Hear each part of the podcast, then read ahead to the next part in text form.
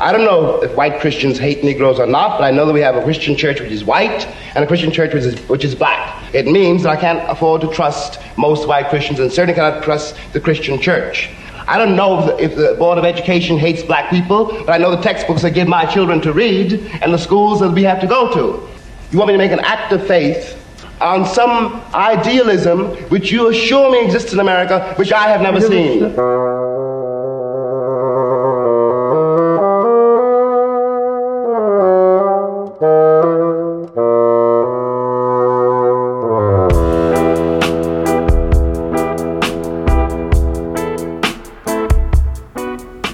I'm Garrett McQueen. I'm Scott Blankenship. And this is Triloquy, a podcast and now an LLC. We're, we're celebrating with some sun kissed because we have to stay sober for y'all. Right on. Cheers. Cheers. We'll talk a little bit about what um, some of our ideas are um, and, and, why the um, LLC a little later um, in this opus. Um, shout out to um, James Baldwin, who um, provided this week's downbeat. That's going to play a role in this week's triloquy. Hope you'll uh, stick around for that. Happy um, Women's Equality Day. Thanks, Garrett. we'll talk about that uh, a little bit more in the uh, the second movement. Um, I want to shout out. Um, I got a lot of love from the Bahamas from uh, last week's opus. Shout out to I y'all. would imagine you did. Yeah. Um, I was looking at jobs down there. I was I was feeling away. This this was a rough week, so I thought about being an AT and T sales consultant in, in Nassau. oh no! What? here I am. I'm here. I'm still here. I'm still here. Um, I want to shout out. I want to shout out Twitter. I've been getting a lot of love uh, from Twitter as well. You too. They'll they'll they'll they'll at your hard hard for me to remember Twitter handle. But anybody that comes over to my page is going to be just so disappointed. Oh no! I mean, but you like to you you you participate in like and things. I want to shout out uh, Graham Wright for the very nice uh, uh, Twitter uh, shout out. Um, look, a lot of a lot of stuff to get into today, so let's go ahead and uh, jump in uh, a few quick accidentals. I want to uh, put a natural uh, next to my closer from last week. Um, there will not be um, an anarchist on this opus of, of Triloquy that uh, is coming uh, next week. I was a little excited. I, I, I, got ahead of myself. So just making sure everyone understands that. Uh, so just hang on next week for that really cool conversation. Scott, I also want to put a natural, again, a double natural next to whatever I was saying about Kanye for president a few weeks ago. There have been polls, and apparently he, like he's going to get two percent of the vote. Does that worry you? Well, it seems like this is going to be a close one, and two percent of the vote um, for Kanye is. I mean, if we're talking about a third party, somebody that some that folks really believe in, but for Kanye, you know, come on. Well, no shade, no shade. No music, music genius. when when we first when we first brought this up, I, I came right out and said I want a serious candidate. Yeah, and you know there is a very distinct possibility that the current administration is breaking the law by uh, having meetings with Kanye. You know, it could be seen as a campaign contribution, which would be illegal. Anyway, so um, don't I, I did he not might not even get, to vote for Kanye. So he might not even me. be on the ballot in every in every state in the union. So right. Uh, well, and then um, so those are two naturals.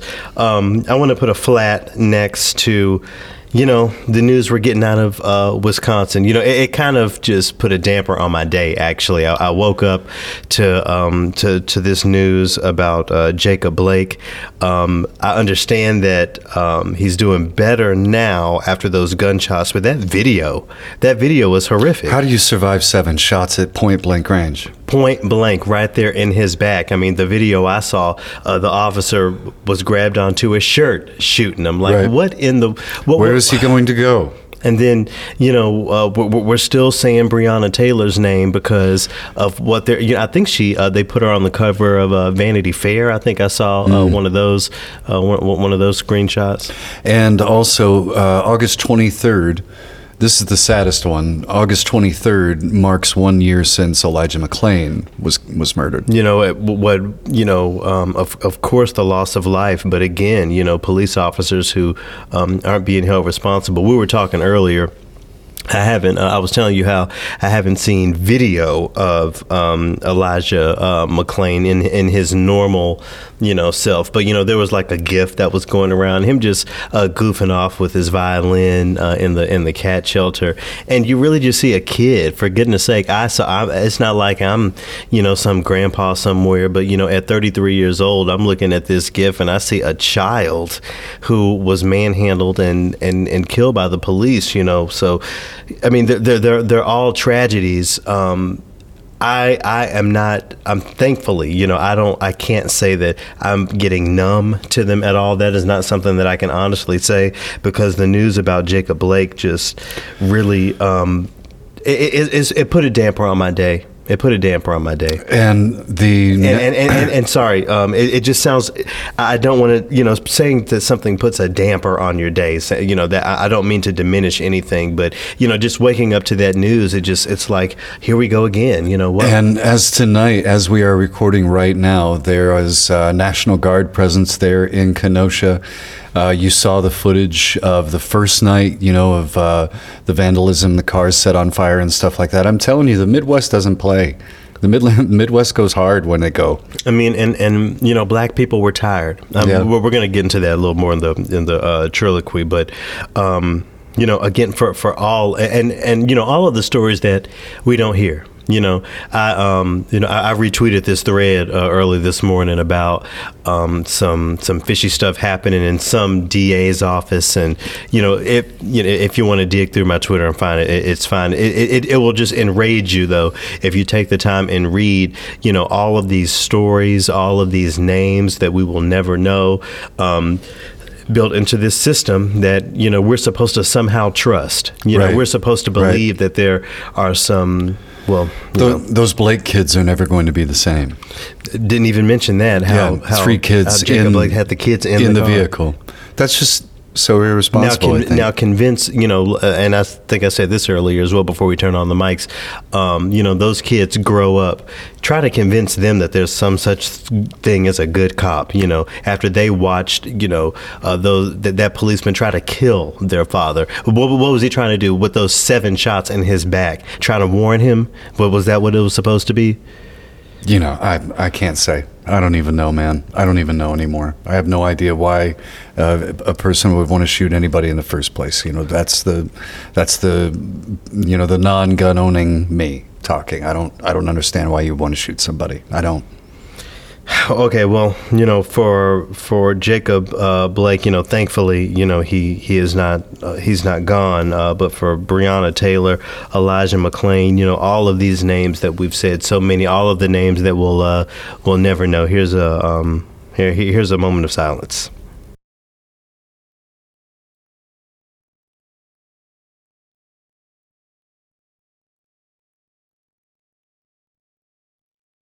Orchestra is racist. So um, last time we uh, talked about the Instagram, and um, since last week, uh, I, I didn't look at the date on this article, but since last week, um, the the account has been getting a little bit of a little bit of attention. Even more attention. Yeah, I mean, Huh? and, and so this article is dated July twenty first. so I guess this one was out, but um, but but I didn't know about it, and you you know how these things go. You know, uh, articles will you know come into uh, rotation after a while. Um, so um, just as a as a quick refresher, the orchestra is racist Instagram account, uh, which you found out uh, was an offshoot from the opera is racist uh, Instagram Instagram account. Uh, is this account where people can uh, give their stories anonymously and they um they, they they they post the stories for everyone to see and it's funny scott um i was taking a walk uh, the other morning and i was actually listening back to our conversation about it and uh, you were talking about um you know is this the right uh platform The venue, yeah. yeah i, I kind of want to quickly revisit that just to make sure that that my point was clear um i think this is an appropriate platform because it's accessible it's not um, you know, exclusive. We can get into the conversation of who has a smartphone, internet access, X, Y, and Z. But you know, on a broad scale, this is something that is available to people, and it's something, as I said last week, that puts these institutions on equal ground as the people who have these experiences and have these stories. What what um, what does a person you know, uh, what, what is it worth to them to try to say something about X organization? Um, in classical music, it will be, you know, it, it's one thing to sort of accuse celebrities or, you know, to, you know, I don't think any of these stories are made up across the field, but, you know, what does someone have to try to, you know, get this little old rinky dink, you know, symphony orchestra out here canceled unless they want to tell people, you know, their truth and, and, mm. and, and, and, and what is really going on? I just don't know if have you know maybe they should turn the comments off. That's what that so that's what you the comment because comment sections are notoriously problematic. Well, the thing is, is that you don't want to be litigating all of this on a social media platform, do you? So that's what you mean. So the app. So what happens next? Right. Is, you know. So you know, like we talked last uh, last time, like a university was named, mm-hmm. and they decided to use Instagram to post their response. Does that get pinned? or does it get buried underneath the other comments that are shouting them down? Well, I'm that, sure that's what I'm that's what I'm curious about. Yeah, I'm sure that the um, responses to the official response, you know, are, are prominent enough for it to you know for it to not be lost in the sauce. That it'll rise so to up. speak. I I, okay. I, I, think that that will. I, I don't think that's an, an issue for for that to be um, buried. But even so, you know, who's to say that these institutions wouldn't? As I I think I mentioned last week, who's to say these institutions wouldn't bury in their own way um, the complaints if we're just talking about a suggestion box or a you know go to this you know DEI staff member you know sure here's here's my thought on it though um, if you post the uh, the accusation with comments turned off that forces the organization or person that is named to address it in their own venue. Sure. They have to get out in front of it. Yeah. Rather than maybe not mentioning it on their own feed and instead just posting the thing over here and, and kind of trying to make sure that nobody sees it. Well, um, anyway, that was uh, we, we, don't need to dig back into that specifically. Okay, okay. But but You're this, right. but but so uh, I'm I'm looking at an article here from um, Paste Magazine. I'll have this uh, in the description uh, and, and, all of that. And you know, it's it's just laying out how um, people are. Um, are, are, are, kind of reacting uh, uh, uh, away to this. I mean, what what what what did you think of this uh, this paste article as you uh, as you took a look, Con- considering you know the our, our deep dive of this account?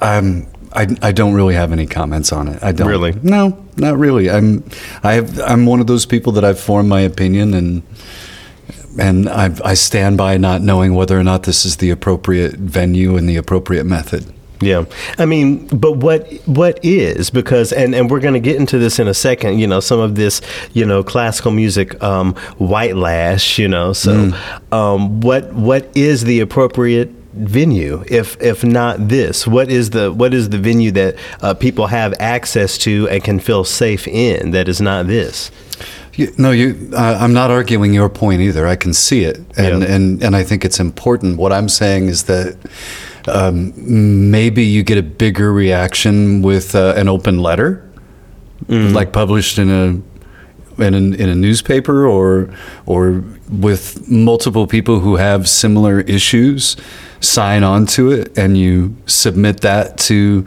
both your local newspaper and to the the you know so that they're all getting it at the same time. This is our uh, we want you to respond to these grievances.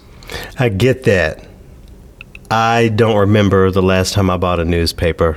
Well, they're online though, right? Yeah, or or go to the site. You, you, you have to admit that the social media is more direct. Yeah, yeah. I'm I'm just I'm I'm just curious about the litigation of all of it. You know, everything being hashed out in the comments section, and and I'm worried about the point of the original post getting lost in the midst of all of this sniping back and forth in the comments. I think a part of this conversation is because of the way things are set up. You know, as we as we always point out, that is the biggest uh, reaction. That's what can get the biggest you know response. Folks are in these positions to tell the dean to get out of here. Sure. Or, or tell the conductor. No, you're you know, right. It's just not. It's just not that easy. If we had those people in those positions, you know, yeah, we wouldn't need these Instagram accounts. Now, with my accidental here, you actually had a, a good question coming right back. I wanted to give a shout out to Joseph Tolliver, who was named president of the Arizona Friends of Chamber Music. He's been on the board since 94, the only black member. And uh, he is taking this as an opportunity uh, to address all of these things that we've been talking about in the podcast here for the last year and a half. And you brought up the question of what do you expect from the people of color leaders? And I had one word change. And I think that he's actually able to be in this position to create some change because of one of the things that you brought up of being tired of chasing all this change, right? Okay. Yeah. So you're tired of chasing all this change, and there are people out there who think that you must enjoy this, that you must be, uh, that this must really uh, get you going. to- Jostle, jostle my whatever's. right so that you, for you to shake the Yeah, yeah, table yeah. right so what do you what do you think you you told me before that you are so tired of trying to do this work of trying to make this change happen Yeah, yeah. What what what what what else is there to say about that? excuse me no this is what i'm saying so we have a person of color who's now at the head he's the first person in Yeah. arizona to to have a uh, a position like this and um I, I Quite honestly, I just uh, I, I still am not sure how all of this applies during COVID. I can't think about anything else but you know, um, are these organizations really centering the safety of these uh, potential audiences? A and B, in what way are you know in what ways are are these organizations innovating the way they reach out to people? you You're, know? that's a great point because I wasn't thinking about the COVID angle. What I was thinking of is all of the reckonings that are hap- happening after George, George Floyd's murder. Right. Um, he is n- not taking this as an exam as a as a time to uh, be reflective and listen to the calming qualities of this music.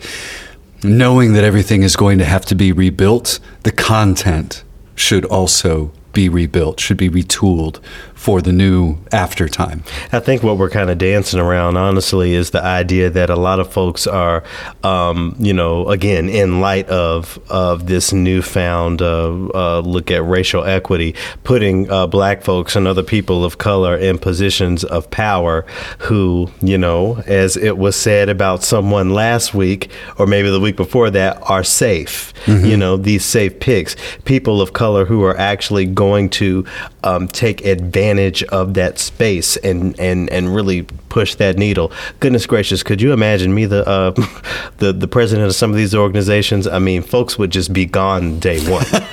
What- What's reason number one of day one? you know, I mean, and and and just you know, the the, the light-footed touch is just is is annoying to me and uh, fatiguing. So again, so so this person, you know, um, um, hired in this position. I'm sorry that I'm not forgetting his name right now. It's Joseph already- Tolliver. Joseph Tolliver. It's already been a long day. Um, uh, you know, let, let's let's hope he is, is is is about to do something. Is about to do something for us because you know that there's actually some actual um, you know uh, things to fight against. You know, out here we were talking about orchestra is racist. You know, so of course you have the, the Instagram account. So of course you have these um, these bits of white lash. The um, Instagram account has been um, taken down at this point, but over the weekend I want to shout out Jannina from the uh, PUBLIQuartet. She put me onto it.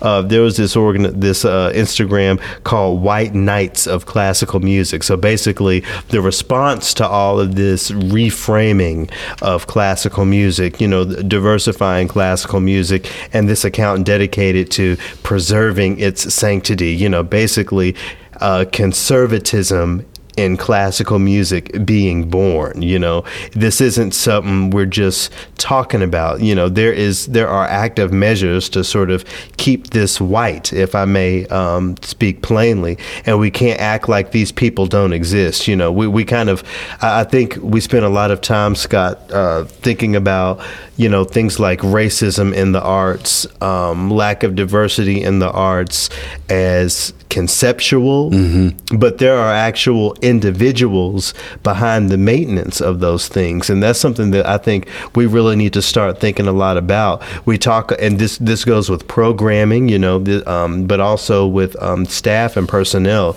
We talk a lot about who we need to add to the conversation. We don't talk a lot about who we need to take away from it. I saw some of the things. I'm. I don't need to look at that account, but I saw the ones that you showed me, and they're pretty gross. It's disgusting. Some of the things that are posted. I mean, help me help me extend that conversation. You know, um, you know, we, we can talk about the music that um, you know needs to get out of here. You know, the Handel, the Wagner, the Delius. You know, all this stuff. As far as I'm concerned, the Gershwin as well. Really, um, but when we talk about um, positions of power, Scott, you know um, you know what do you what do you think about um, that conversation? How do you begin to engage the conversation of you know who is a problem in the organization? Who is really keeping you know um, um, the, the, the steps from moving forward? You know how, how would you go about that so do you think the Knights of Classical Music is run by somebody in an orchestra Surely, I mean, what what if you know? There's there's no way to, to oh, know, but it's not you know it, it it's not far fetched. Um, you know, uh, maybe even before Triloquy, I don't know. Some conductor over in Norway got in trouble for you know making some straight up racist remarks along these lines, talking right. about you know right. you know it's it's so hard to be a white composer these days or whatever. You know, yeah, um, bet. You know, so so let's not act like you know these folks can't be uh, people in positions of power, even if it's this is just some no-name violin player somewhere. You know, juxt, uh, juxtaposing um, Jim Crow uh, imagery with you know uh, contemporary conversations as they apply to orchestra and the arts you, know and, and just tokenizing it that way it's yep. just gross and you know no matter where these people exist within the arts you know we have to engage these conversations and not pretend like there are individuals who need to be dealt with if we're going to be making pro- progress you mm. know mm. yeah mm. Now, before we get into um, uh, the second movement, you know, I kind of wanted to uh, just quickly um, mention a more positive battle as we uh, record this. Uh, Brandy and Monica are doing their um, Verzuz on um, on uh, Apple Music. Um, if, if, if you don't know anything about that, I'll, I'll put a, a link in the description. Uh, Scott, the only kind of thing, the, the only thing I wanted to ask you about it was when we when we talk about access to these like live concerts concert experiences with um, with with different celebrities and musicians. You know, uh, Brandy and Monica are are artists that you know to see them live. You know, in the before four time, uh, you would just have to be lucky enough for one of these legacy um, artists to decide to play a venue or whatever and then go buy the tickets and X, Y, and Z. Now you just need your smartphone or or or, or your TV. Um, I wonder what this means for the way you might interact with some uh, of these artists that you still want to see and, and hang out. You know, it, I, am sure it's easier for you to um, you know sit on your couch than to stand on a hard concrete floor. oh yeah, you're talking hour, about me. You know. hour. No, listen, there was a buddy of mine that got tickets to Bruce Springsteen at the Xcel Center a couple years ago, and he said the person he was going with wasn't able. He he said, "If I give you the other ticket, can I sleep on your couch?" Pff, sure. So he wanted to be in the pit, so mm-hmm. we were mm-hmm. there at four in the afternoon. So trying to, and so I stood on concrete for eight hours. I was the only guy at the back making the wrap it up sign. Uh-huh. Like, come on, Bruce, we've, let's get out of here. Heard, we've heard it. No, um, and a shout out to my brother Alan over in Abu Dhabi. He was, you know, he he would rather spend fifty dollars on a DVD of a concert tour than fifty dollars on a ticket to go and stand out there in the heat and all that kind of yeah. stuff because he's sitting in there in his in his uh, boxer shorts with the air conditioner blowing up his leg. You know. so how so how does this apply to the world of uh, so-called classical music? Uh, all of these orchestras are talking about um, you know live streams for people, and you know um, make it free, make it available to all. Really, the way that these big legacy acts are, are offering these you know legendary um, performances just on social media, and how that's grown, and how that's become an integral part of this fucked up year of 2020. And let's not forget my challenge from earlier on in this season. The first orchestra to announce an all black season wins. I don't believe any of these orchestras are going to do well, it. you so cannot. No, all. no, you cannot believe it, but I'm still throwing it out there. All right. Well, um, shout out to um, uh, Brandy and Monica. I'll be watching that Verzuz uh, tomorrow as we transition here into the second movement. I thought I might uh, shout out one of those uh, Monica um, uh, classics. I'm, I'm sure maybe uh, Scott, you don't know it, but she did a tune called Street Symphony. Ends with some really begins, sorry, with some some some really great symphonic sounds, and yeah, just here, here here's a little bit of that, just as a callback for folks who remember this one.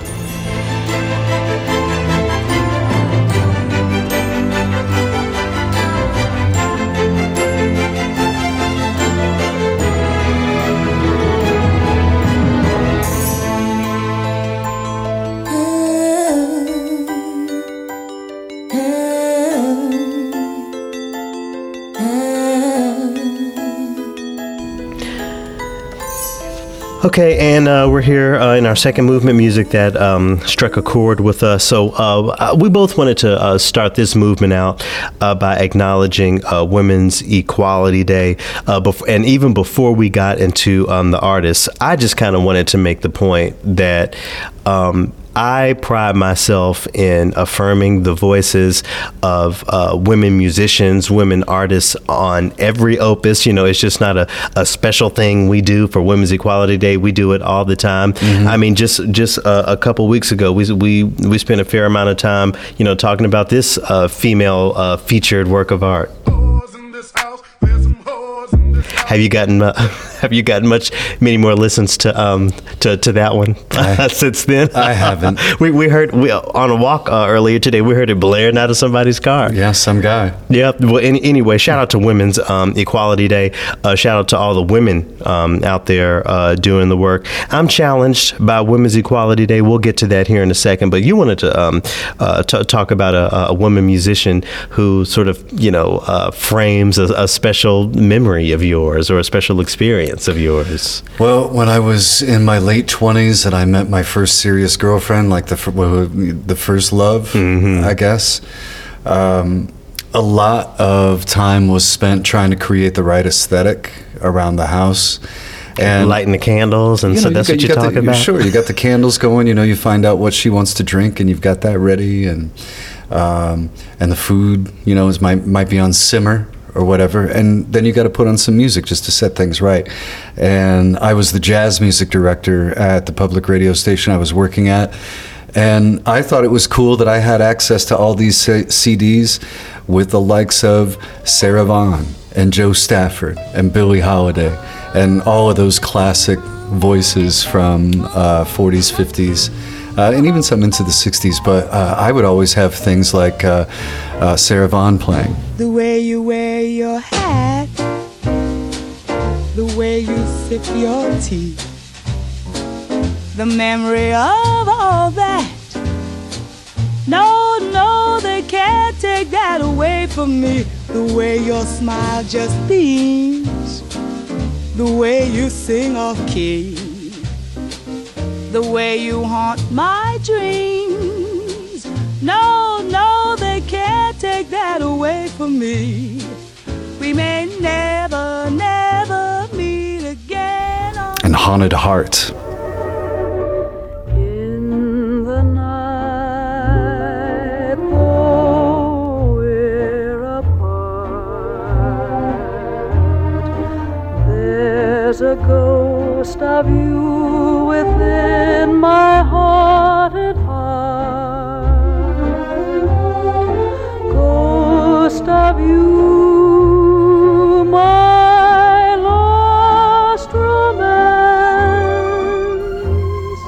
though that sound, that that that uh, cool area, cool era of jazz, and the big band sound was part of the soundtrack of me falling in love with Jenny.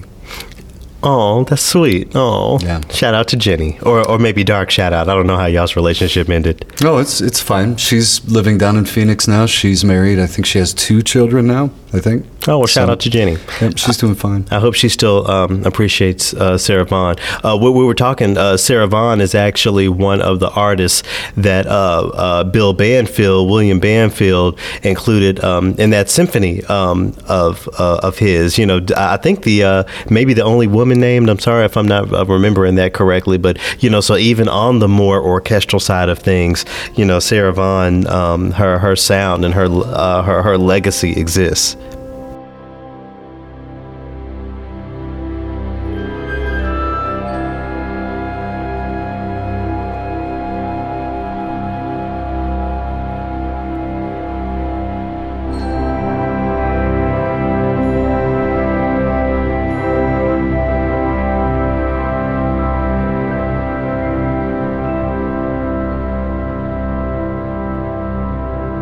This this, this podcast is called Triloquy, so I'm just gonna I, I'm just gonna lay it out here. I'm too tired to uh, to make this flowery. Um, Women's Equality Day celebrates um, the ratification of the 19th Amendment. Um, you know, I understand, which gave uh, women the right to vote. Um, I have always thought of that as an amendment that gave white women the right to vote because let's fast forward to the 1960s talking about um, the, the Voting Rights Act. You know, we cannot erase uh, the work that those black women did, you know, for their right to vote. On paper, you know, it may have been there, but on paper it says liberty and justice for all, right? But we know that, you know, all doesn't really mean all or didn't really mean all, certainly when they were writing it, you know. Um, I, um, you know, obviously I'm not a woman, so I can't, you know, really speak to those dynamics. But I just hope that on this Women's uh, Equality Day, folks are really um, understanding and centering um, the stories and uh, the perspective of the most marginalized women. You know, I think Breonna Taylor's name should center this. You know, we cannot talk about uh, uh, women's equality without talking about black women's equality and without, um, you know, really understanding how that intersection um, is really a challenge for, for, for so many people. Um, you know, I, I recall the story of Marian Anderson. You know, her name came up on the one of the very first, I, I think it was the very first radio special I did on race and classical music. You know, how um, the Daughters of the American Revolution kept her out of, uh, of the concert hall she was supposed to perform in. So, of course, she gave that, you know, famous uh, performance on the steps of the Lincoln Memorial. You know, this was in 1939. You know, this is this is after the 19th Amendment, and you have, you know, these um, these women-led organizations keeping her out. Now, I'm not here to um, to to shit on white women on Women's Equality Day. I'm just here to make sure that we are really centering the history and the experiences of black women and other women of color just to make sure that we are all um, uh, being as equitable as we can. You know, if something benefits, and uh, Tamika Mallory, who um, organized the uh, International uh, Women's March a few years ago, you know, she said, um, you know, if you center the most marginalized of women in what you do and the conversations you have, all women will benefit. And I and I also believe that, you know, so I want to make sure that on this Women's Equality Day, uh, I make sure to um, to shout out and say the name once again, um, the name of uh, Marian Anderson, who you know just overcame so much uh, for her right to to sing.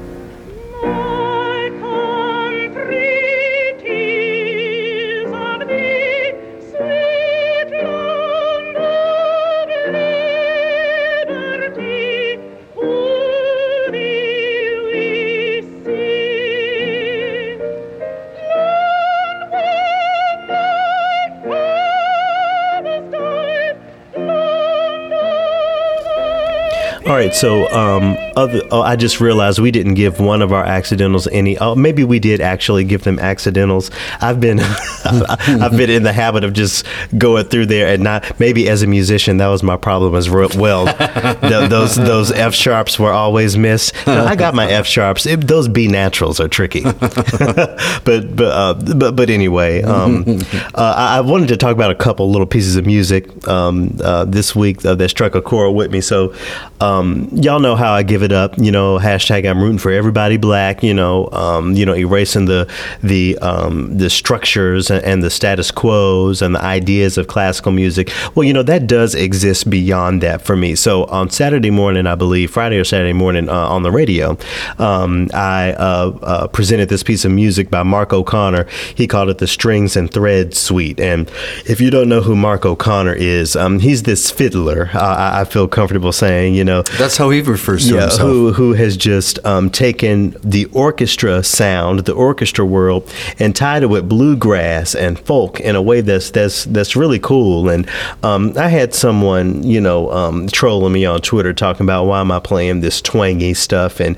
uh, I think it's important to just um, note that when we talk about re-envisioning classical music, while I do again believe in centering racial equity, music like Mark O'Connor's is very important when we talk about um, the new sound of what this could all be. You know, it's very much orchestral. There, there's no question about that. But Scott, I mean, I'm sure you can even speak to how familiar it is to someone who may not be who might not be versed in classical music, but can appreciate that folksy or that bluegrass sound or or something that you would um, define as Americana. You know, It's a great entry point for somebody who doesn't know much about it, but also just for those who are musically thirsty. Yeah. You know, those who are looking for something uh, a little bit different. And uh, I think that a lot of Mark O'Connor's and Béla Fleck's work really fits the bill. yeah. Here's a little bit of that uh, strings and threads.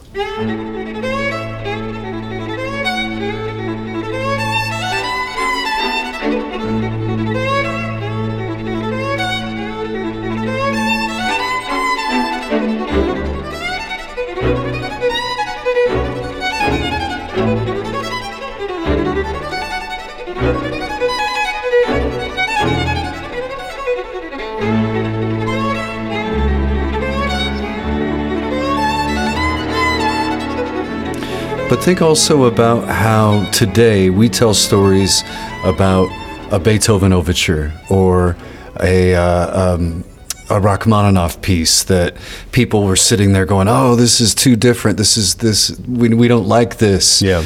And now we're playing it every 8 days on the radio. Yeah. So maybe some of this music that we're listening to right now, this too twangy music, you know, maybe in 150 years, people will be talking about that. Like, can you believe that people used to think that this was bad music or they didn't like it at first or whatever? And, and I think it also, you know, speaks to our um, role. You know, shout out to National Radio Day that uh, that happened since the last time we uh, recorded. You know, uh, I, I think you know one of our roles as radio hosts, you know, away from the podcast here, is to really um, affirm this music. You know, so you know uh, on my on my National uh, Radio Day sort of blurb, uh, you know, that we all had to do for the radio, I talked about how I love radio because I get to affirm, you know, black voices. Hey there, I'm Garrett McQueen. I love radio because it gives me the opportunity to not only affirm and amplify my own voice, but to affirm and amplify the voices of many other black professionals in the world of classical music. I also love radio because of listeners like you.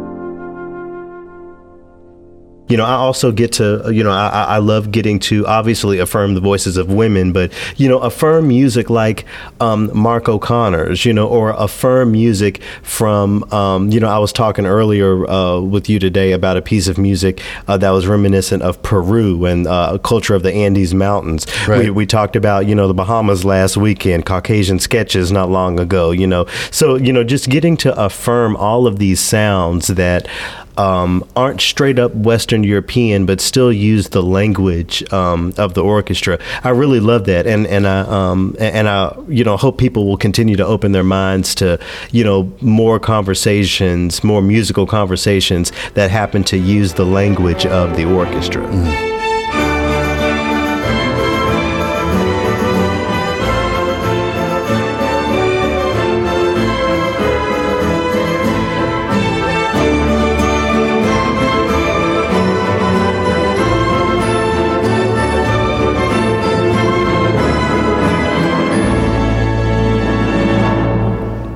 In in that in that music, you know, when we talk about cultural music, Scott, I just hear a freedom. You know, I just imagine a village of people, you know, living in their culture without any sort of oppressive uh, system, just with, with their with their thumbs on on their necks. It, it's a beautiful thought to me. Sure it's a beautiful. nice. It's a beautiful idea. Yeah. Um, uh, one, one, one other quick, um, you know, thing I wanted to mention this week. So, you know, one of the rap legends um, put out um, an album. Nas put out a, a record called "The King's Disease." If you want to uh, check that out, those tracks will be on uh, the Triloquy playlist. Um, but one song in particular, Scott, grabbed my attention. Um, Nas featured um, Charlie Wilson uh, on on a tune. You and played that for me. yeah, and um, you know, if we'll rewind way back to when um, uh, Minnesota Public Radio asked us to uh, collect our ten uh, top. Uh, top 10 compositions. You know um, i had nas's uh, life's a bitch in there and then i had uh, the gap band's you know outstanding. So you know for me to hear um, these two artists that i, I really uh, revere uh, for different you know reasons you know come together um, in, in this track it's it's really dope. So if you want to hear from one of the you know rap legends you know hear how uh, hip-hop is just maturing I, I really suggest checking out this album. You called it adult rap. adult rap it is. It is. Just just listen called me Babyface in 88. I'm 40th and Broadway, they made me stay and wait. Cab service, car 85. 10 minutes, they back in the car. Not safe to drive, narcos are looking. No secret compartments in the ride, so keep pushing. We get stopped, hide it between the seat cushions. Either that or just tuck it inside your boot. Don't throw it out the window yet, son, that's all I loot. See, they turn, it wasn't after us, my nigga with me Yeah, grown folks, grown folks music. uh, so, um, so this week's guest um, is uh, my dear friend uh, Maya Stone, uh, a bassoonist that I met um, down um, in Tennessee. Well, I think I met her for the first time at Sphinx years ago, but uh, back in those days, she lived um, in uh, in Tennessee. has uh, has moved all over the country, you know, teaching at uh, different colleges and um, and and universities. Um, but right now, she's uh, back home, and that's one of the things we talk about. You know, um, we're going to get into it uh, in the in the triloquy in the fourth movement, but you know, I'm sure women of color, black women, are just so tired of those conversations of it's so hard being a black woman in classical music because. So you know, one way I, I wanted to approach this conversation is you know it's it's just to let her tell her story and for us to you know catch up. So I, I hope um, you know listening you'll you'll appreciate just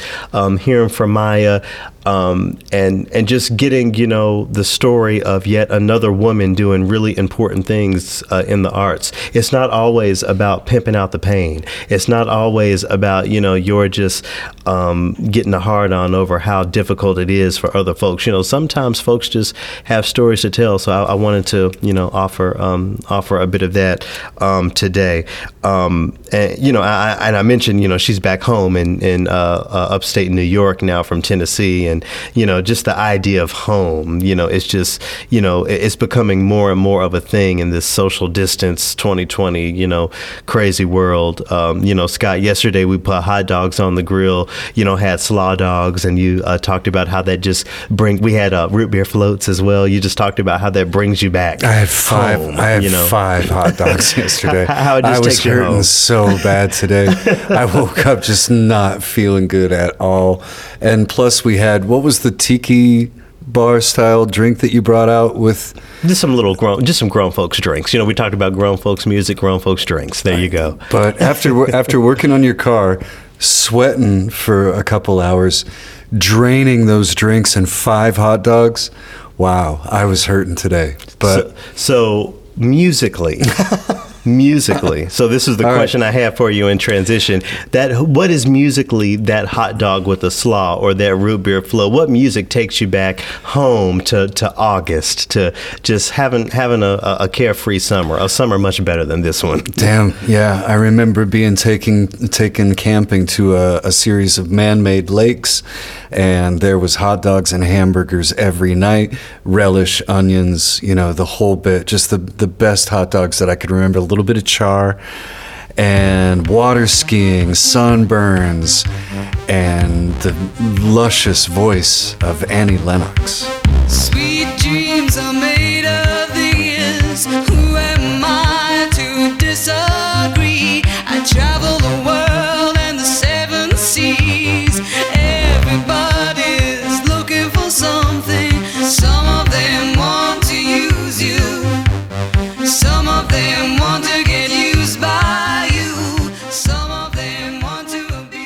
started noticing how much people talked about how a woman looked versus what she had to offer or what she was giving to a situation. It was, um, uh, in many cases, it was like the very first comment was about her appearance. And um, if it was a man making a comment, um, it might be about how how she was so much more attractive than him. You know, Right. something. Right. You know, as, as so um, to me, it's it's very imp- important. I think in a lot of ways for um, how you present yourself. Um, but I think also for me, what what has become important is, um, however you present yourself, having confidence in that. Mm-hmm. You know, so um,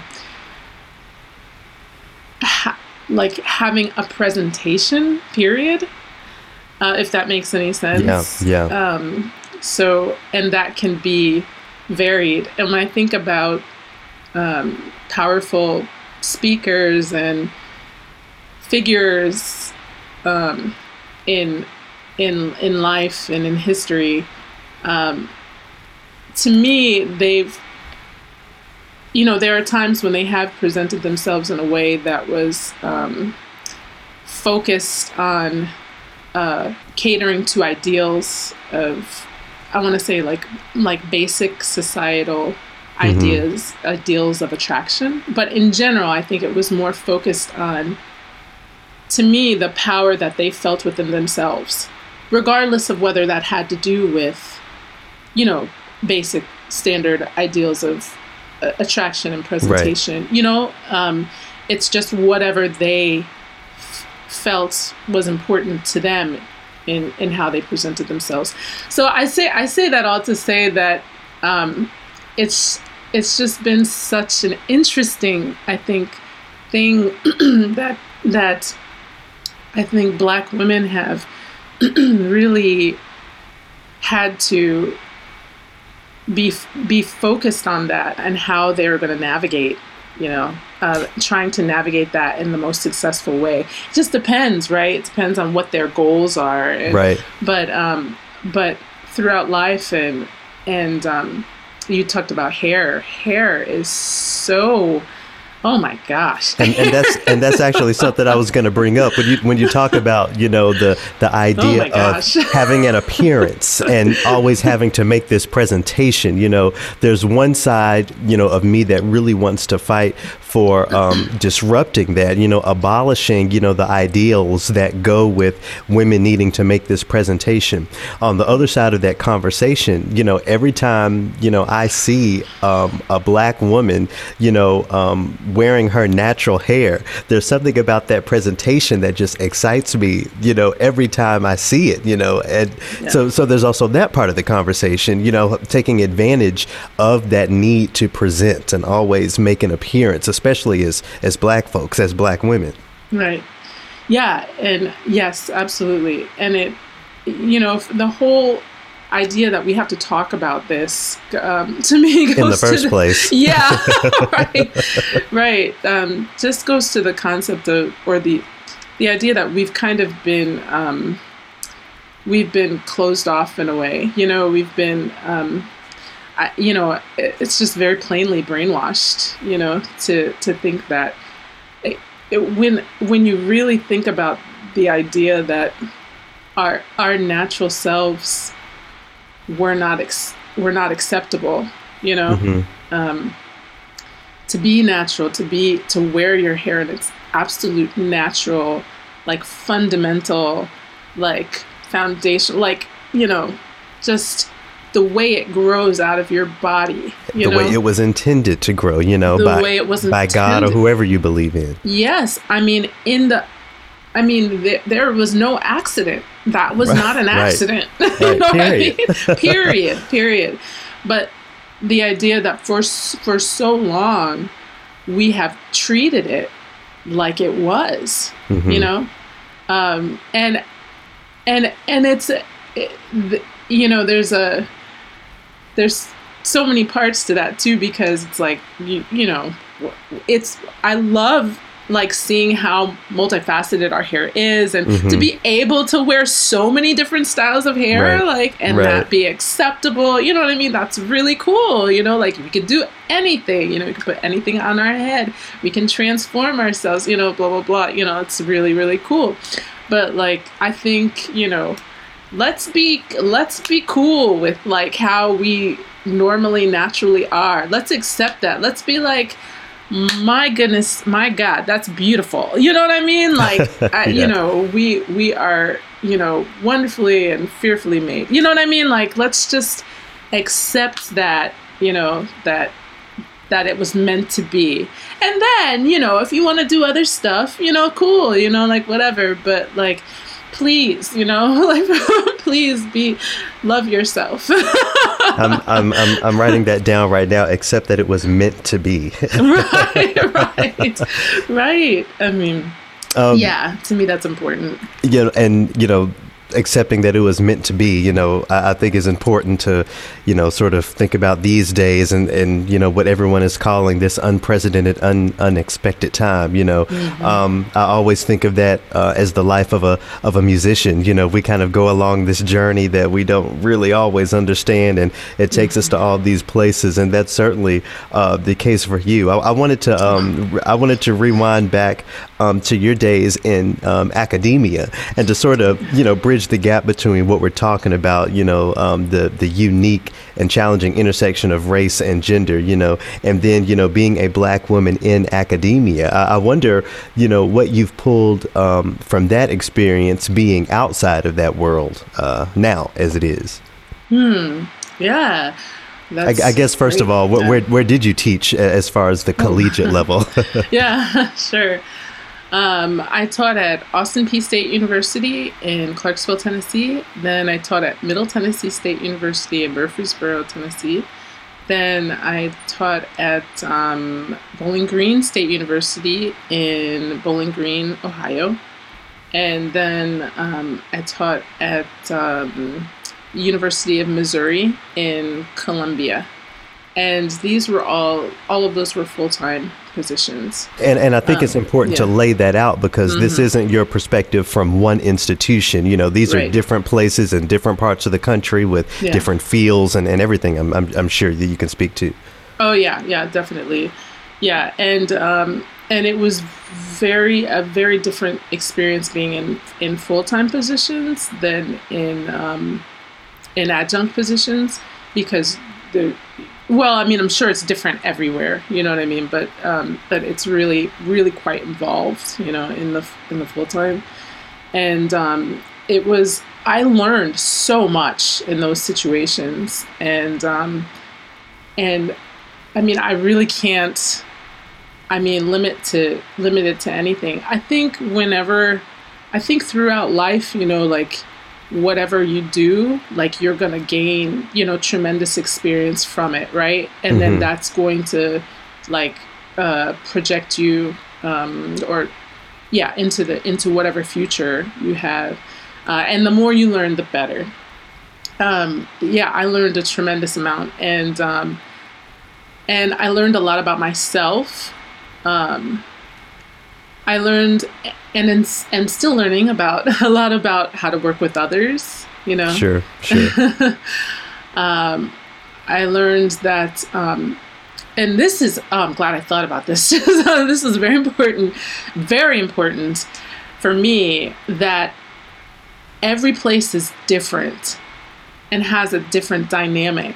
Actually, I'm really glad I'm thinking about this right now because it's really, you know how, you know, it's like, Yeah, this is yeah. important for me to think about right now, uh, just in general. But, um, but yeah, it, like, it's like walking into a you know a community Mhm. a family if you will in a lot of ways because these people are spending so much time together and um, have really created a culture in and of themselves and it's a it's a culture like wrapped in a culture because the the culture of or the dynamic of teacher student is way different, or not always, but oftentimes it's very different than the dynamic of colleague to colleague. Mm-hmm.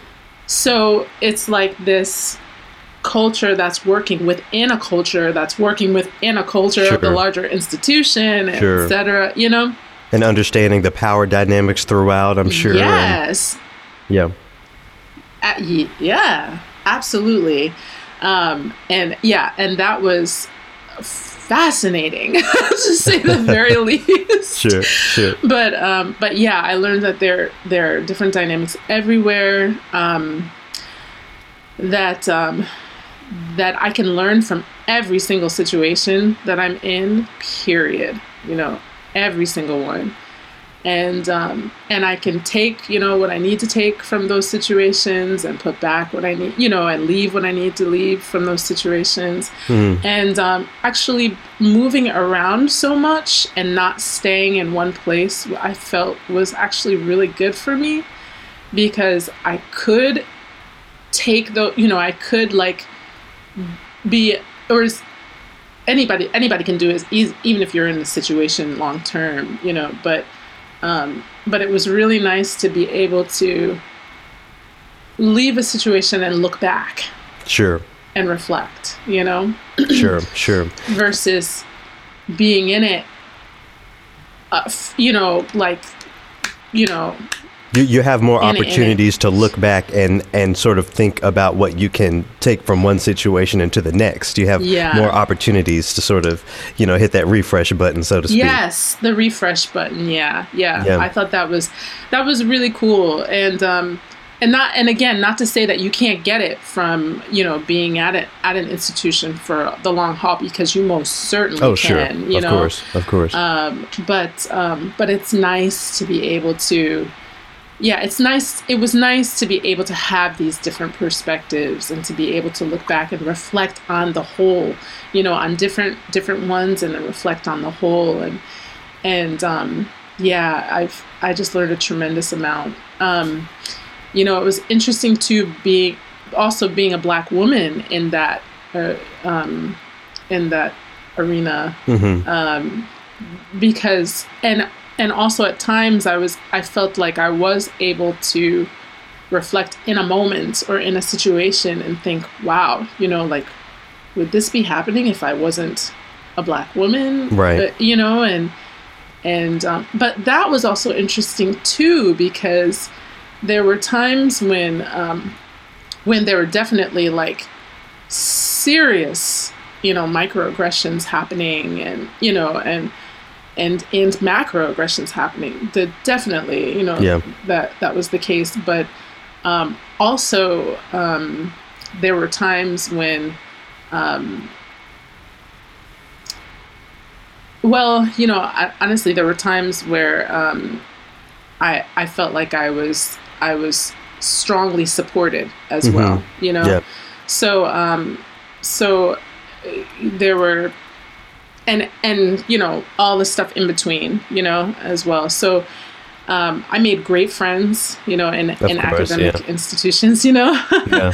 and uh, and it to be able to to look back and say, you know, that that um, I had this experience and it didn't kill me. Despite its despite its efforts, it seems like sometimes, you know. right, right, right. Oh, yeah, and that's what I was gonna say. Actually, um, yeah, but um, yeah, I also found that um, even though I was having, you know, certain experiences that were that were definitely racist, um, I also learned that every everybody goes through tough times, you know, in academia.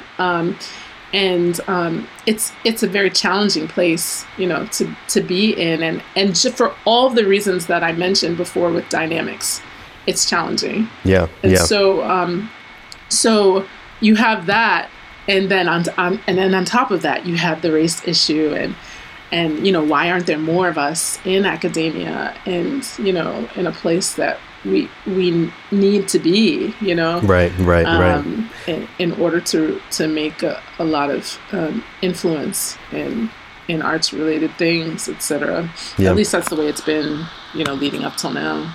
You talk about um, looking back and, and, and these moments of reflection. Uh, when I look, you know, my only experience in academia um, is as a student, was as a student, you know. So when I think about uh, those days, you know, I wish that I were more. Um, how can I say, just more mischievous, more, um, you know, willing to just, you know, be in trouble, you know, just the, the, the Garrett of 2020. I wish I could send him back to some of those music theory classes, um, you know, to, to, to ask, you know, why have we yet to talk about, you know, the art songs of, uh, of Margaret Bonds or the piano music of Florence Price, you know, uh, uh, I, I wonder if you ever have those thoughts where, you know, did, did you ever, um, were, were you able to, um, uh, use the music of women, uh, even black women composers, uh, as, a, as a means of teaching your students?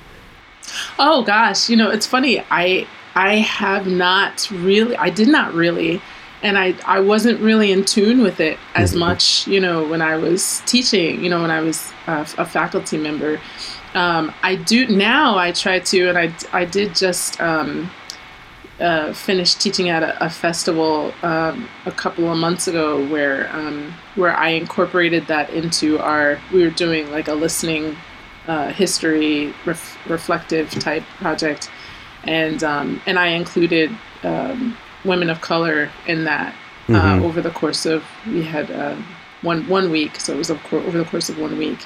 And that's the first time that that I've really really done that um, I I try to incorporate you know knowledge of of female composers you know with my students and I try to do it more but it's really interesting because like in the past with um, the last uh, like couple of years um, when I had a student doing a, a senior recital um, senior high school recital um, you know, I was thinking we were brainstorming pieces to do, and when I was initially thinking, I was like, "Oh, this would be good. This would be good. This would be good." And then I looked at the program, and I was like, "Oh my gosh, these are all like white male composers, Right, like right. and it's just like." Where my mind, you know, just you know, it's like, oh, these are great pieces. These are And pieces see, that I and, studied. and you're you hitting know? on something because over and Yeah. over again, we have these programs that only have dead white men composers, and over and over again, people never even think that's there's anything wrong with that. That that Right. doesn't take them aback in the way that Yeah. it did you when you put Yeah. this together.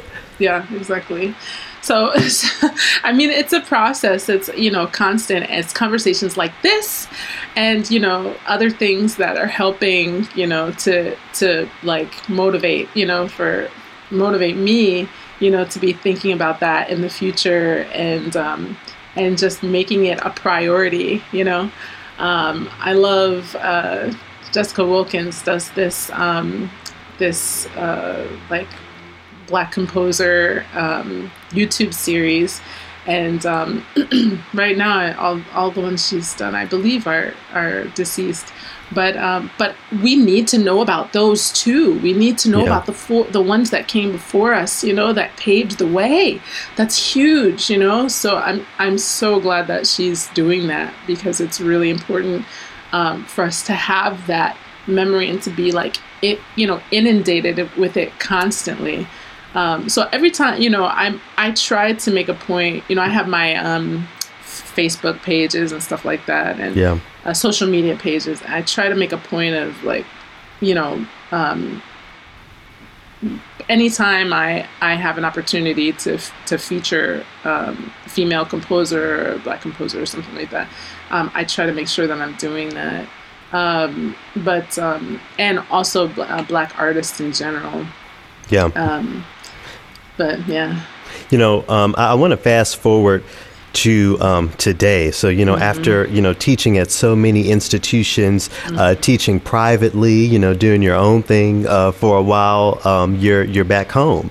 Uh, I, w- I wonder um, what that journey uh, means to you looking forward. I mean, you know, we're all kind of in this in between time when we kind of don't know what's next when it comes to, you know, so many different things. I'm, I'm sure you're doing lots of um, teaching on the digital front and, and, and, and, and other sorts of things. But I mean, it, it- must be like a load off to be home after, you know, this grand bassoon journey that you've, that, that you've been on. That's funny. um, in a way, yes. You know, um, there's. It's definitely. Um, it's definitely great to be home and great to be with you know near my mom and um, and and my my aunt my and I'm closer to my sister now and stuff. So it's yeah, it's really wonderful. Um, there there are also like other you know dynamics you know in in the family that you know have to be addressed and stuff like that and and so um, so it's definitely like it, things aren't like you know just you know very like nothing's happening you know what i mean Right, of course, of course. Yeah, yeah. but but um but yeah but it's it's really really wonderful and um and it it it does seem very interesting like when i look back you know i'm, I'm thinking um you know where where am i going to be you know like um next year two years from now three years you know what i mean and and um and i'm i'm thinking well i've been in living in nashville for so in the nashville area for Yeah. quite a long time on and off and um, I've loved Nashville. Like I really love that city, and and um, and I enjoyed my time there and everything, and um, and you know, I mean, I I'm, I don't know, you know, Like, Yeah. but But how is that? um, how is that different from any other time? You know, how is that different from that second year in grad school, or that you I that know. year before you get tenure at this at this college, or you yeah know? and i've moved around so much you know so but um yeah th- garrett that's a great question because i i have so many feels right now like Yeah. it's just but um you know i also feel like kind of like the sky's the limit kind of thing you know Exactly. Yeah. so you know and um, especially with this new format the digital format that we have um, and which has existed you know for a long Yeah. time but but all of a sudden you know it's it's becoming more you know prevalent you know it's like oh yeah we have this you know what i mean Yeah. Yeah. so so um, i'm curious to see where that's going to go and um, and and also after the period of of um, after the the kind of co- the covid pandemic i should say period uh, what happens you know after that you know Yeah. um, and how how will things transform you know from what we're doing now into the future i'm thinking about that all the time and um, thinking of and i have some projects that um, that i'm working on and um, and also you know wanting to play you know and and um, and thinking about uh, am I um, you know when is that when will I have the opportunity to play in person with with e- even a, a pianist you know just a pianist? Um, but co- to collaborate when will I have the opportunity to collaborate? And um, and you know in person I mean and not Right. just right. you know, right. through Just not just over a, a Zoom recital or whatever. right, right right right exactly Yeah, I Um, guess we've talked a lot about you as you know a teacher, uh, you know, as a person in academia, but not so much um, as a performer. You know, I, I'm I'm wondering how you know you would take advantage of the opportunity that you might have to you know be on stage with a pianist who's wearing a mask, you know, and and and you're there, you know, and even if the audience is is is digital, you know, just you know everyone it takes to make that sort of thing happen in person, you know, is kind of a big deal in this COVID era, and and would be you know a big opportunity. I think anyone would, you know, uh, agree. I- I wonder in what ways um, you will want to take advantage of an opportunity like that as a performer, you know, and then Yeah. you know if we can go back around full circle, you know, as someone making this presentation, you know, someone making this appearance in a time when live performances are are so few and far between. Yeah. Um, well, um, how would I? Obviously, with the Mozart bassoon concerto, right? um, maybe. Oh, really? I mean, probably not, but Yes. uh, um, I, I do see advantages to, to to playing Mozart. You know, as a black woman, you Mm. know, um, as a black musician, as a black performer, um, and I I feel like that's um, it. It can speak volumes, but um, but it doesn't have to, right? uh, and you know I think that's kind of the direction that that um, a lot of black artists are going in right now. It's like we've we've tried so hard to conform um, and to fit into um, maybe the box, you know that that has been delivered to us. Yeah. Um, and uh, d- deemed, you know, important to fit in, but um, kind of coming to the point where we we don't really um, have to conform. We don't Right. have to fit into that box. Right. It's not necessary. Um, it's it's not z- necessary for our validation. You know, as as performers and as artists, and um, uh, so yeah so yeah i see i do see benefits to playing mozart i like mozart although you know it's overplayed right um, but a in tad, terms, I would say. yeah. Yeah. Uh, so uh, right. So let's look for more opportunities. And so um, putting together some a recital and, and a performance for you know for the future. And also i don't feel any rush to do this right now uh, you know. Yeah. but um, I feel like I would like to take my time and um, you know decide what I want to do and um, like really um, get it into my system, you know, Right. um, and and um, yeah, and then deliver it, you know, at some some some opportunity, some time.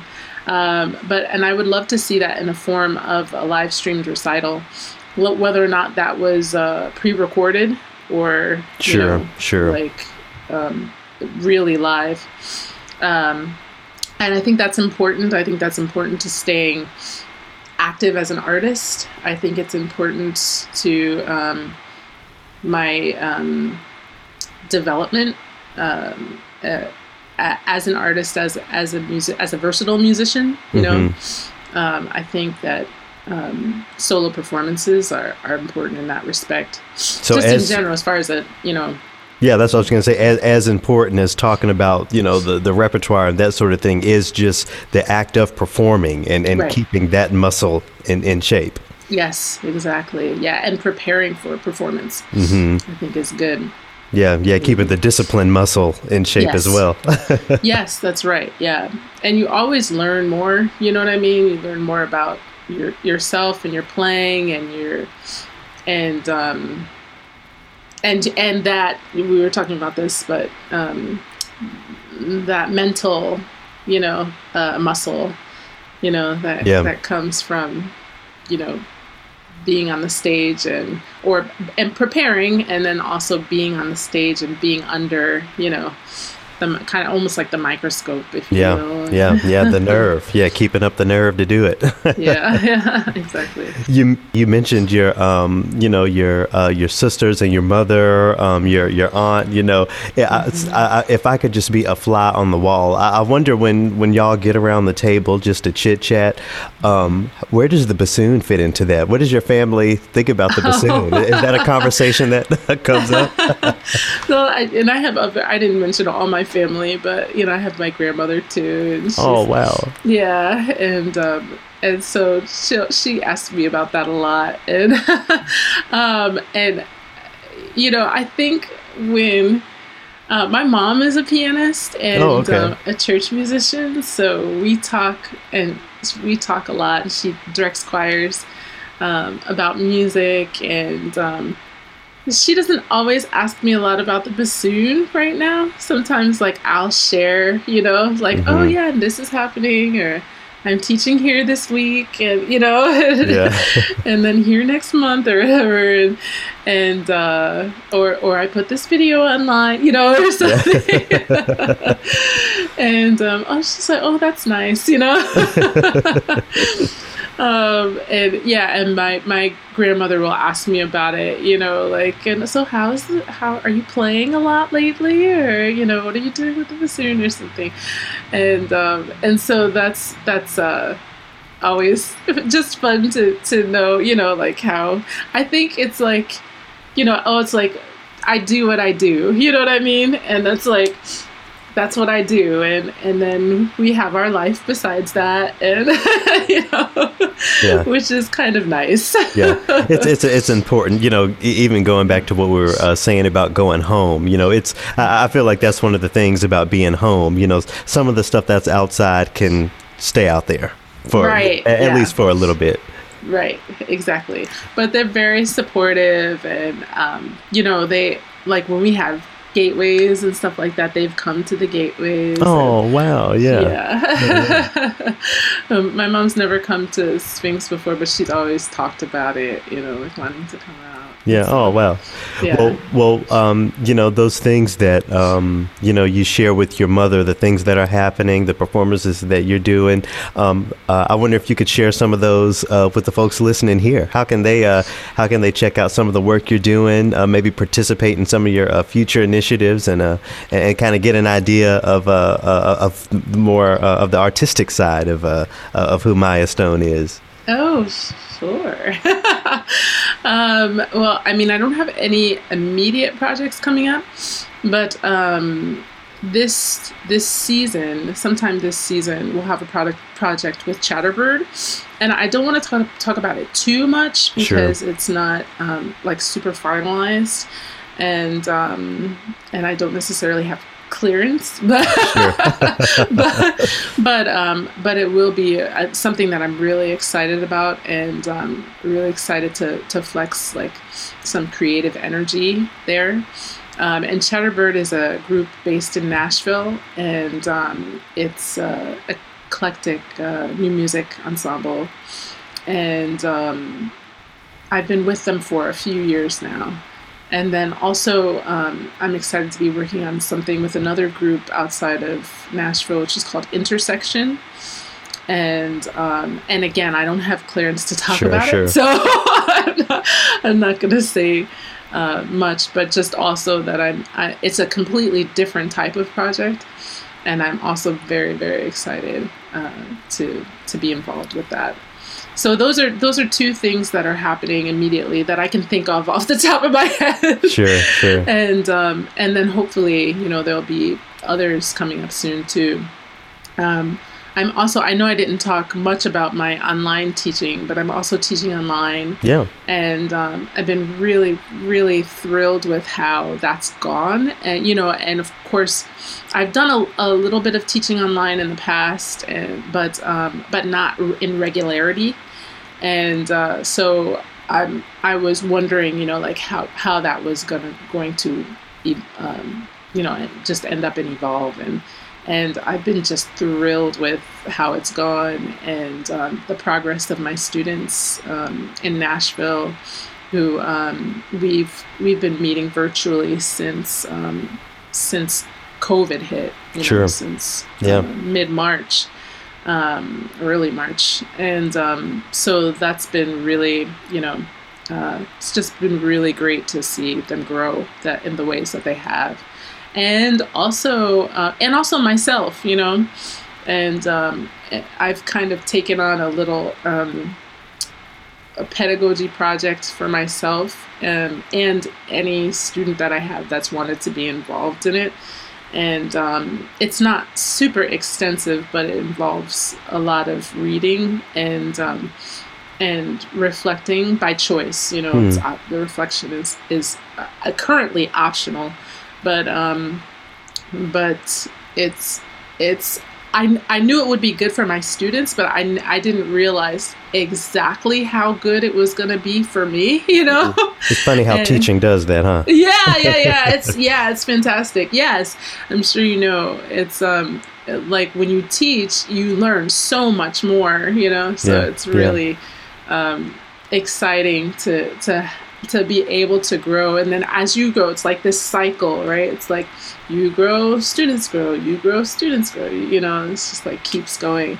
And um, that's a really really beautiful thing that that i enjoy. I enjoy growth and i enjoy watching students grow and being a part of their growth. So Yeah, it's yeah. really really exciting Well, um, you know, I really appreciate your uh, sitting down and uh, talking with me today. Um, congratulations on uh, going home. It's something that I hope Oh. to do one day. thanks thanks so much it's been really great it's been really awesome to be a part of the community again Yeah. you know and um and to be close to family family but to also be close to i'm gonna say like um extended family you know um whatever that means you know it could be like d- directly blood related and but then also like within you know the fabric of the community the, seeing the people that um, that I grew up with you know the people that um, who you know make up the the city that I live in you know? It's just it's really really quite special and cool. So I'm glad um, I I had this opportunity to do it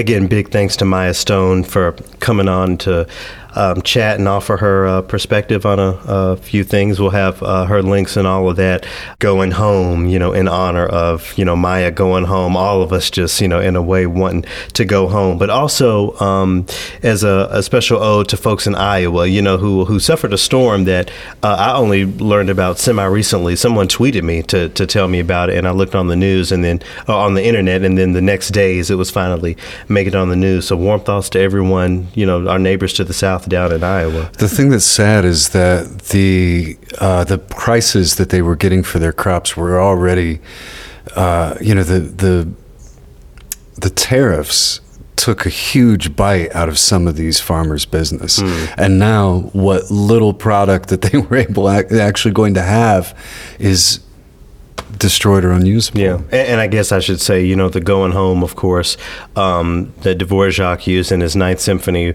You know, while in Spillville, you know, you you've spoken to the beer that he was there to drink and all that. But but anyway, so you know, a, a connection there, and um, yeah, again, warm thoughts to Iowa. I was telling you earlier that um, I was watching the show about how there are Burmese pythons down in Florida, but they have a couple storms coming, so it's just a mess down there um, in Florida. California is on fire. You you talked about an asteroid that's coming. Well, there it's not going to hit the planet, but it's close enough that you might be able to see it. Too bad, huh? All right. Well, uh, but before we get too much down in the dumps, we actually have a little pre-triloquy. Good news, everyone! So at the beginning of this opus, um, I, I mentioned uh, uh, Triloquy is now an LLC. I also mentioned that on social media. Thanks to everyone um, congratulating me there, and thanks to everyone you know for your support. You know, moving forward um, on that front, you know, it's an expensive thing. So you know that that's, that's one of the places where um, you know your donations have gone. So I, I, I really appreciate that. I can't um, uh, thank you guys enough. Um, if, if you're interested in you know joining the team, helping us grow this thing, just uh, be sure to visit triloquy.org and there's a, a, a donate button there. You know, some people uh, were asking me, Scott, um, why an LLC, and uh, we, we were kind of having the conversation, you know, weeks ago when we were looking at uh, try to um, grow this thing, a 501c3 versus an LLC.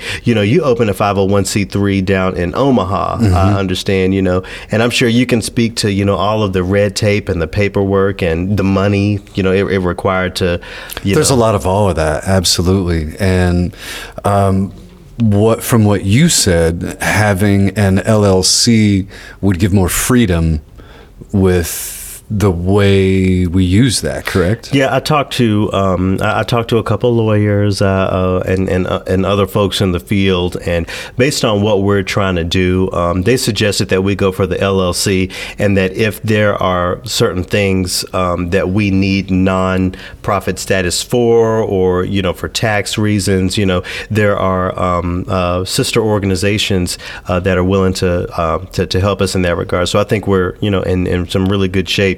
You know we're we're kind of throwing uh, stones way ahead um, on the trail. But Scott, one of the things we talked about was you know um, beyond just this podcast, you know um, folks here that uh, work at Triloquy, um, you know being available for um, radio and media coaching, or you know um, at, at some at some points uh, mixing and you know uh, production help and Well, really, the idea, uh, one of the ideas when we first started the podcast last year was the idea of Triloquy as a brand, as an aesthetic. Yeah. Meaning that uh, underneath the umbrella, there could be um, some video uh, productions, there could be live events, there could be uh, an online presence that would be sort of a hub for people of color to share their work, to Yeah. get some notice, Yeah. uh, maybe get some tips through the Cash App or whatever the case may be. I think um, I think back to the opus that we did way back with the Jennings School, and you know, Right, and right. you know what what we're doing here on Triloquy, you know, being a means for uh, students to you know just learn how to um, record some audio, and you know the kids are smarter than we are anyway, but you know it, it, there are some differences when you know you talk about using things like Pro Tools versus GarageBand, you know, Ableton as you use to to help us get Triloquy together. So you know, uh, we're, we're we're growing. Um, you know, I, I want this to be a service. It's not about us uh, sitting here getting rich. Trust me, um, we are both still paycheck to paycheck, working a job and doing all this. So Right. it's not about that, but it's uh, about us. You know, gaining uh, the legal status uh, that we need to um, be even more impactful and more help, uh, more of a help. So again, uh, big shout out and thank you to everyone who's uh, supported us. You know, as we are, are continuing to grow, um, and and they'll you know we'll we'll, we'll keep you updated on what uh, the Triloquy LLC is up to. Um, okay, so that was the pre Triloquy. So unfortunately, now we need to get into the real Triloquy. You know we've been fighting 400 and still fighting to this day. Okay, um, I'm not going to keep you here um, uh, too much longer, but um, so I wanted to mention um, the Read podcast, and most folks, you know, especially folks who listen to this, um, I'm sure listen uh, to the Read. Um, they took an unexpected uh, two week break. And uh, came back, and um, the host, uh, one of the hosts, uh, co-host Kid Fury, um, went into you know why they took the break, and he he basically talked about um, you know how you know the spirit he in his words the spirit of suicide was weighing heavy on his back and how difficult these times are and how the strongest of us you know can sometimes just um, be fed up i want to quickly to make the point i want to make um, concerning that revisit the downbeat uh, from this opus I don't know if white Christians hate Negroes or not, but I know that we have a Christian church which is white and a Christian church which is, which is black. It means that I can't afford to trust most white Christians and certainly cannot trust the Christian church. I don't know if the, Board of Education hates black people, but I know the textbooks that give my children to read and the schools that we have to go to. You want me to make an act of faith on some idealism which you assure me exists in America, which I have never seen. So in that you have, um, and I'll link the whole uh, clip, but you have James Baldwin um, speaking with a Yale professor, you know, about how um, you know the evidence of what the situation is, what the world is, is clear. You know, we talked about the newest case of uh, police brutality, you know, earlier um, in this opus. So um, when I look around at that world, I look at how some people can just, you know, work their jobs and and um, you know go go uh, their day to day, you know, relatively happy and, and all that sort of stuff and then how I just look at what I'm entrenched in and how my whole life circles around these inequities that um, not that, that I'm fighting against not only for the sake of it but for me for my own existence. And the the arguments I have to get into with people and you know how stressful it is for me to sometimes push back at work push back with family push back with friends. It's stressful. And sometimes you know there does seem like there is no other way. Why do I have to have this existence? And why not at least think about what it could be like to not exist anymore? Garrett, I get tired just listening to the stories that you tell, so I can only imagine how tired you are. And we need to go back to that point that we were making before that this is this is not fun work to do. And I know that you wish that you didn't have to do it, that you could just be free and live And the- the- live. and live Yeah. there. So you might remember when we first started recording last year, Mm-hmm. I asked you, what does it look like then? I mean, what what does uh, what would you like to see the next thing to happen be? I mean, what would give you hope? And and the scary thing is, a scary thing for a lot of people is that what's next is something that none of us can really actually imagine. Um, I, I tweeted this um, earlier today. You know, since the beginning, uh, and uh, and of course, again, I, I want to say Jacob Blake's name again. You know, um, uh, you know, since the beginning of America, since there has been a thing called America, you know, bl- uh, uh, brutalizing black people, black women, you know, the black body has been a part of that. You know, there has never been an America in which black people weren't trying, in which black people just weren't, you know, just going through it. Um, so what what what what's what's the answer? You know, to just check out, to just end it all, or to to fight on another day for the sake of those of us who are here. You know, uh, the, these inequities. Uh, you know, and, and I don't have to lay this out for the thousandth time, but these inequities exist everywhere. Um, I happen to be, we happen to be in the world of classical music, so-called classical music. So for the sake of the black folks that exist in that field, I feel like it's my responsibility to to to to do something. But look, if we if we being real, there are days when I wish I could just go to sleep and that's it. I'm just done. Garrett, I was at the doctor uh, just a few days ago for my, my checkup, and one of the first questions that the check in nurse asked was, in the last two weeks, have you, you know, she started giving me the depression bit, and I laughed with every question. Have you felt this way, this way, this way? And I went, yep. And she looked at me like, "Um, okay, I didn't. But who isn't feeling these things right now? Who isn't depressed with all of these things going on? Who isn't? Yeah. Well, I don't know. Nas gave us some instructions. Life's a bitch and then you die. That's why we puff lie, cause you never know when you're gonna go. So let's go do that. See y'all next time. Boing.